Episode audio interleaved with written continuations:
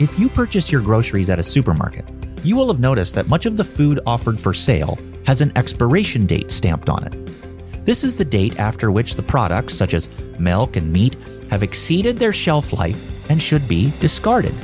Expiration dates don't just exist in supermarkets. There is something similar in the courtroom.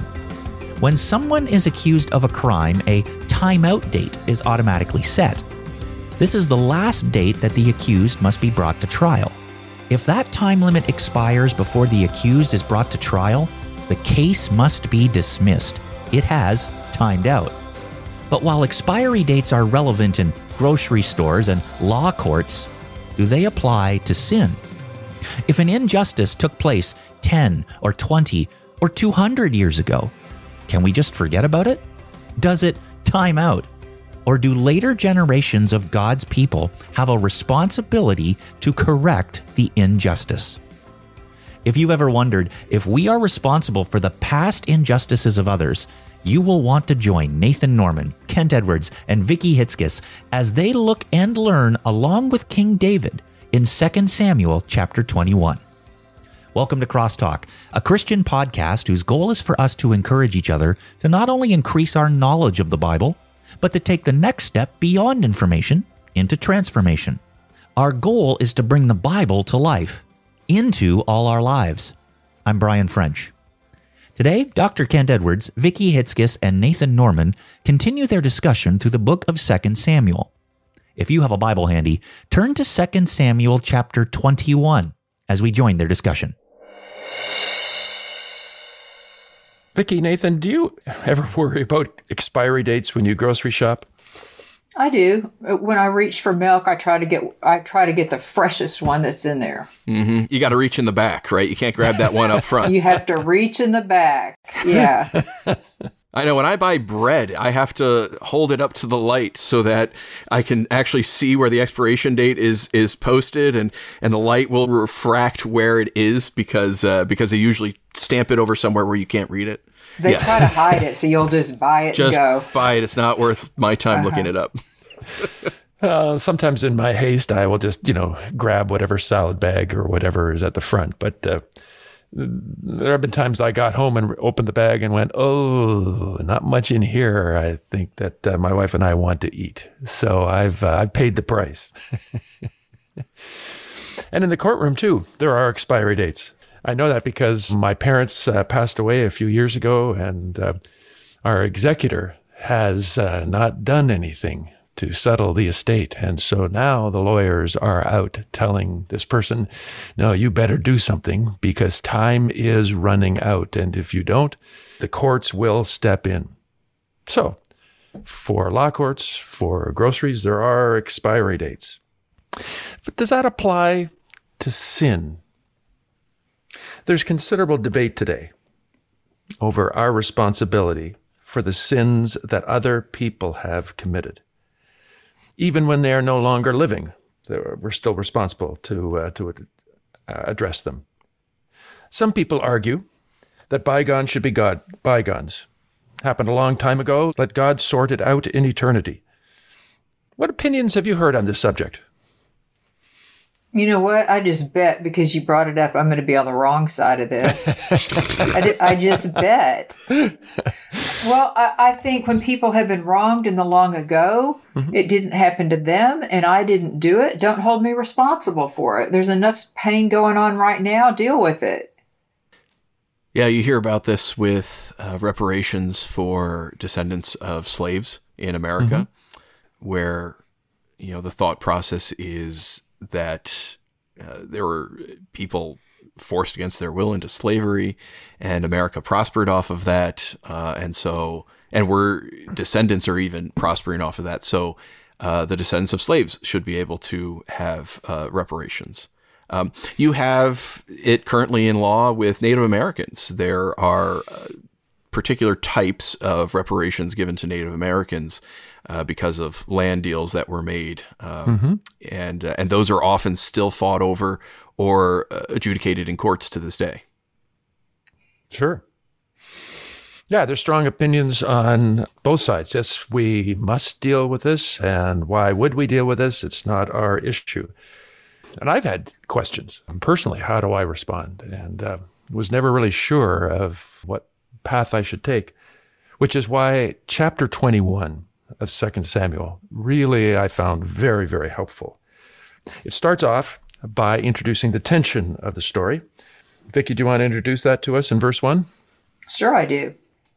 During the reign of David, there was a famine for 3 successive years. So, you know, I picture empty grocery store shelves at the beginning of COVID. No toilet paper, no this, no that. But imagine that for 3 years. So David sought the face of the Lord. The Lord said, "It is on account of Saul and his blood-stained house. It is because he put the Gibeonites to death." So this first part of this verse really resonates with me because I live in Southern California, and we have had years of excessive drought. I know how firsthand how important water is. Our reservoirs are almost empty. Farmers just don't have the water they need in order to grow the crops. And, California produces a lot of the food for the entire nation of America. So to not have water is a serious problem. And if it's a problem for us today, imagine what it was like in Bible times. They did not have some of the technologies that we have. They didn't have a drip system to provide water to some of their necessary plants. They didn't have the kind of hybrid plants that we have that are more drought resistant. And this meant there was a famine and the nation could die. So think Joseph, when the brothers had to come to him in Genesis and beg for food or they would die. And we understand the cause of that. It's very plain because the narrator, as you just read, said the famine is to get yourself is so that you pay attention to the fact that Saul put the Gibeonites to death. This is divine punishment for Saul's actions. By the way, Saul, he's not around, right? I don't think so. He's gone now. He's long dead, right? Yeah. He's long dead. So this is a generation ago, right? Huh. So he died in 1 Samuel 31 on Mount Gibeah. He died in a different book. Wow, interesting. So this has come because he put the Gibeonites to death. Okay, so now who in the world were the Gibeonites? Nathan, can you help us with this? Yeah, this goes all the way back to Joshua when God commanded Israel to cleanse the promised land of all the Canaanites. They were supposed to go and chase out or destroy all the peoples in the land. And around Joshua 9, there was a group of people that, well, they came and had a clever ruse. They were smart, weren't they? They were. I mean, it was genius. They had old, dirty clothes. They had worn out shoes. And they were just from up over the hill, but they pretended like they'd come from a really, really distant place. And they approached. Well, I think they even had moldy bread with them. They did. Right? Look how moldy this bread is, and old cracked wineskins. And they said, we've heard stories about how the Lord has delivered you from the hand of Egypt and how he has given you all this land. And we're not from this land, but we're way over there. And we want to have a good peace treaty with you so that you can have good neighbors when you finally settle in all this land. And of course, they were just from over the hill. They were in the promised land, but Israel had entered into a covenant with them that they entered in the name of God, in the name of Yahweh. They did. That they would be peaceful neighbors. And so because God honors his agreements, he wants his people, especially if the agreement was made in his name, he wanted Israel to have them as good neighbors, even though they should have chased them out. Yeah. And in Joshua 9, we read that the Israelites did not attack the Gibeonites because the leaders of the assembly had sworn an oath to them by the Lord, the God of Israel. When they discovered the ruse, they didn't attack them. Right. Because their oath stood. They stood by their word. Instead, they said, no, let them live, but let them be woodcutters and water carriers in the service of the whole assembly. So the leader's promise to them was kept. So that's how it ends in Joshua 9. So they were, in essence, they served the temple. They cut the wood, they hauled the water, but they did not lose their lives because the leaders of Israel had made a promise. So that's the history lesson. What's the issue in 2 Samuel chapter 21? In verse 2, what does it say? It says, now the Gibeonites were not a part of Israel, but were survivors of the Amorites. The Israelites had sworn to spare them, but Saul, in his zeal for Israel and Judah, had tried to annihilate them. Wow. Now, I don't see in the book of Samuel this event mentioned, but obviously it did because the narrator is telling us this. The narrator is telling us, just like Russia and Ukraine today, it's genocide. They are trying, like the Nazis with the Jews in the Second World War, they're trying to wipe their whole nation out. And Saul and his zeal did just that. That's evil. That's wrong. And God said, because of that, that's why you've got this drought. That's why you've got this famine. Because of that generational sin. Hmm. So David's got a problem. The problem is not just the weather patterns, but the weather patterns have been changed because of the sin of Saul in the past. So what does David do in response? It says, the king summoned the Gibeonites and spoke to them. What do you want me to do for you? David asked. And they answered the king, as for the man who destroyed us and plotted against us, so that we have been decimated and have no place anywhere in Israel. Let 7 of his male descendants be given to us to be killed, oh my golly, and their bodies exposed before the Lord at Gibeah of Saul, the Lord's chosen one. So the king said, I will give them to you. Wow. Betting he didn't ask for volunteers. No.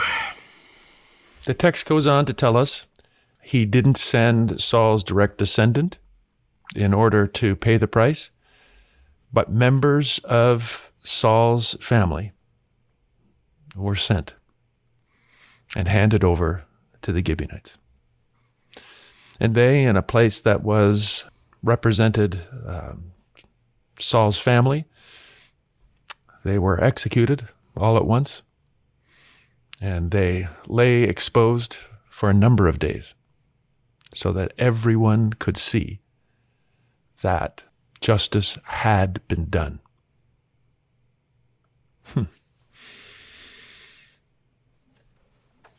It's a gruesome story.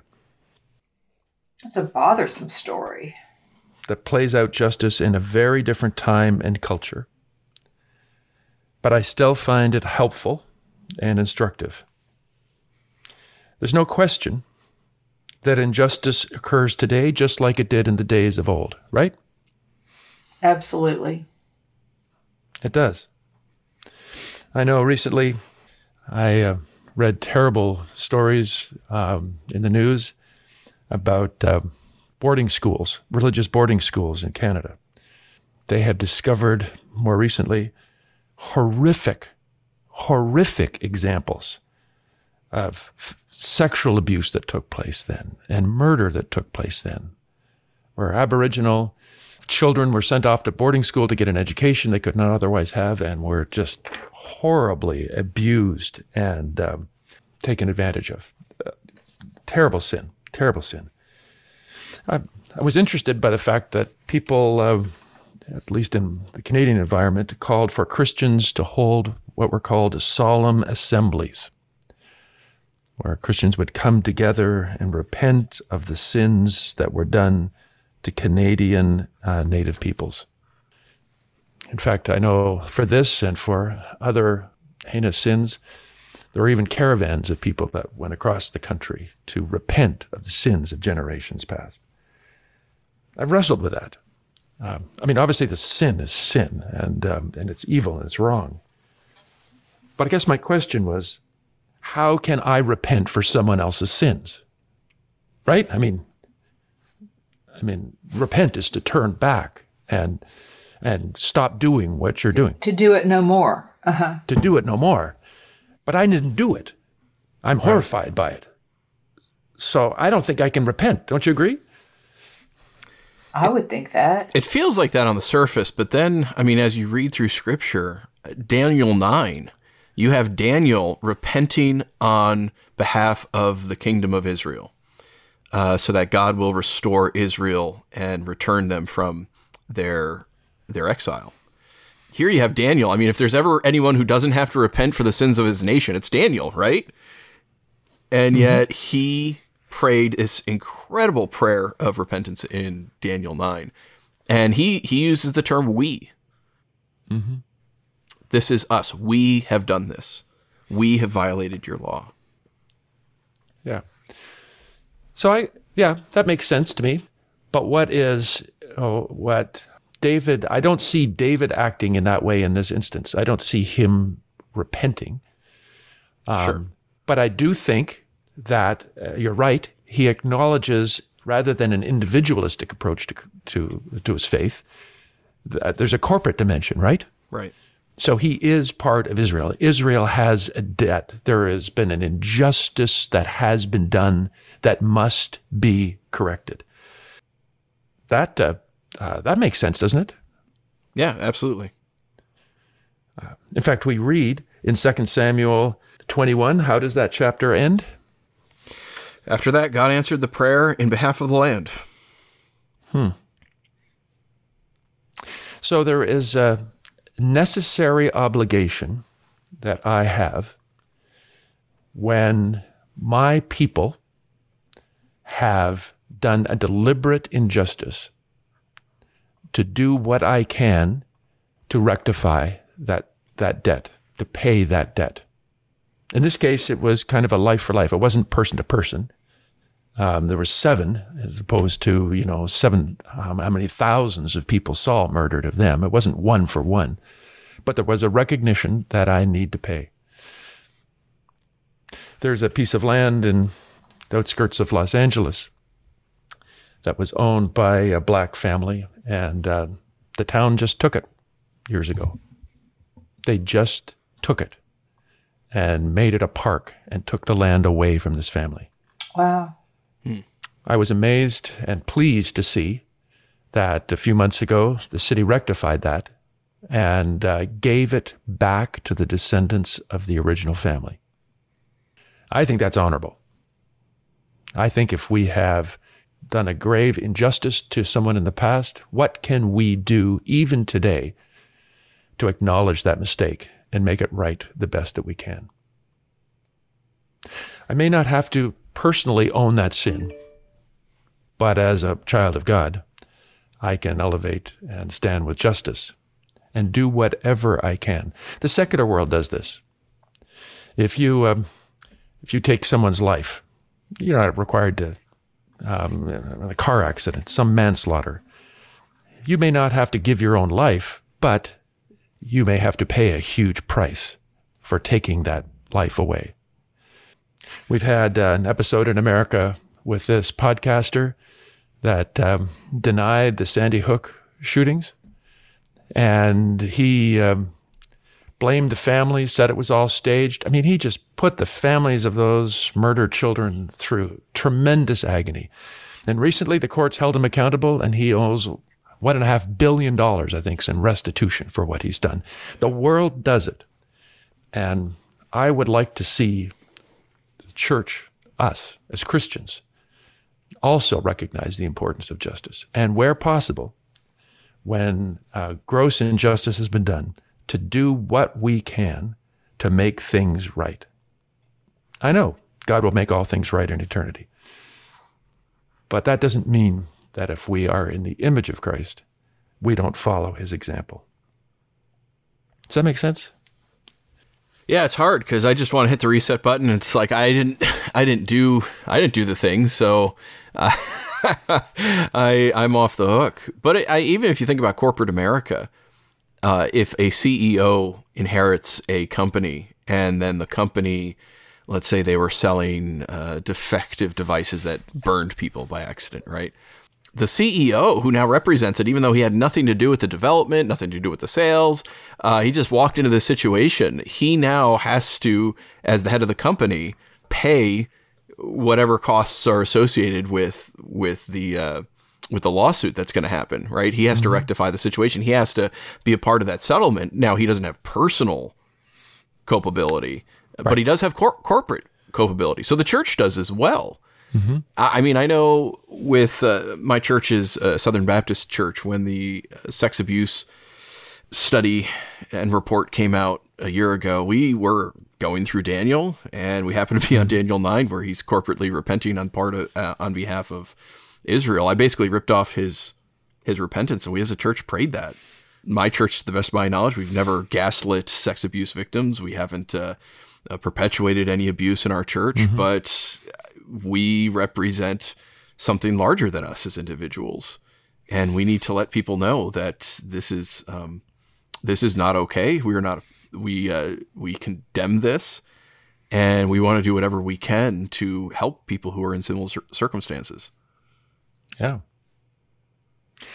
Clearly, it's evident in this passage that generational wounds, injustices, matter to God. Mm. And he got David's attention and said, you knew about this, and I know that you didn't do it, but this is an injustice that you can help make right. And he did. And then God answered prayer on behalf of the land. Time does not heal all wounds. We cannot just leave injustice for God to sort out in eternity. There's a part for us to play. When we are aware of an egregious sin against a person or group of people, the right and righteous response is to acknowledge and remedy that offense. Verbally, of course, but also tangibly. That's what God asked of David. And I think he asks of us as well.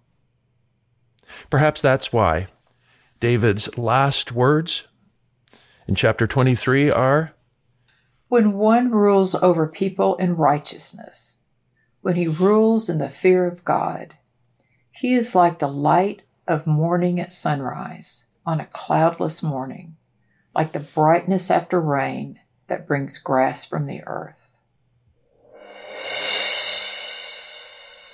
How can Christian leaders get God's renewed blessings? By doing what is right to correct sinful decisions made by leaders in the past.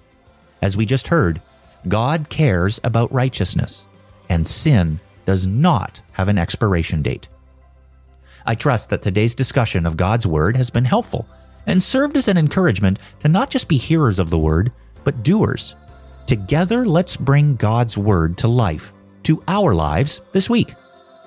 The Crosstalk Podcast is a production of Crosstalk Global, equipping biblical communicators so every culture hears God's voice.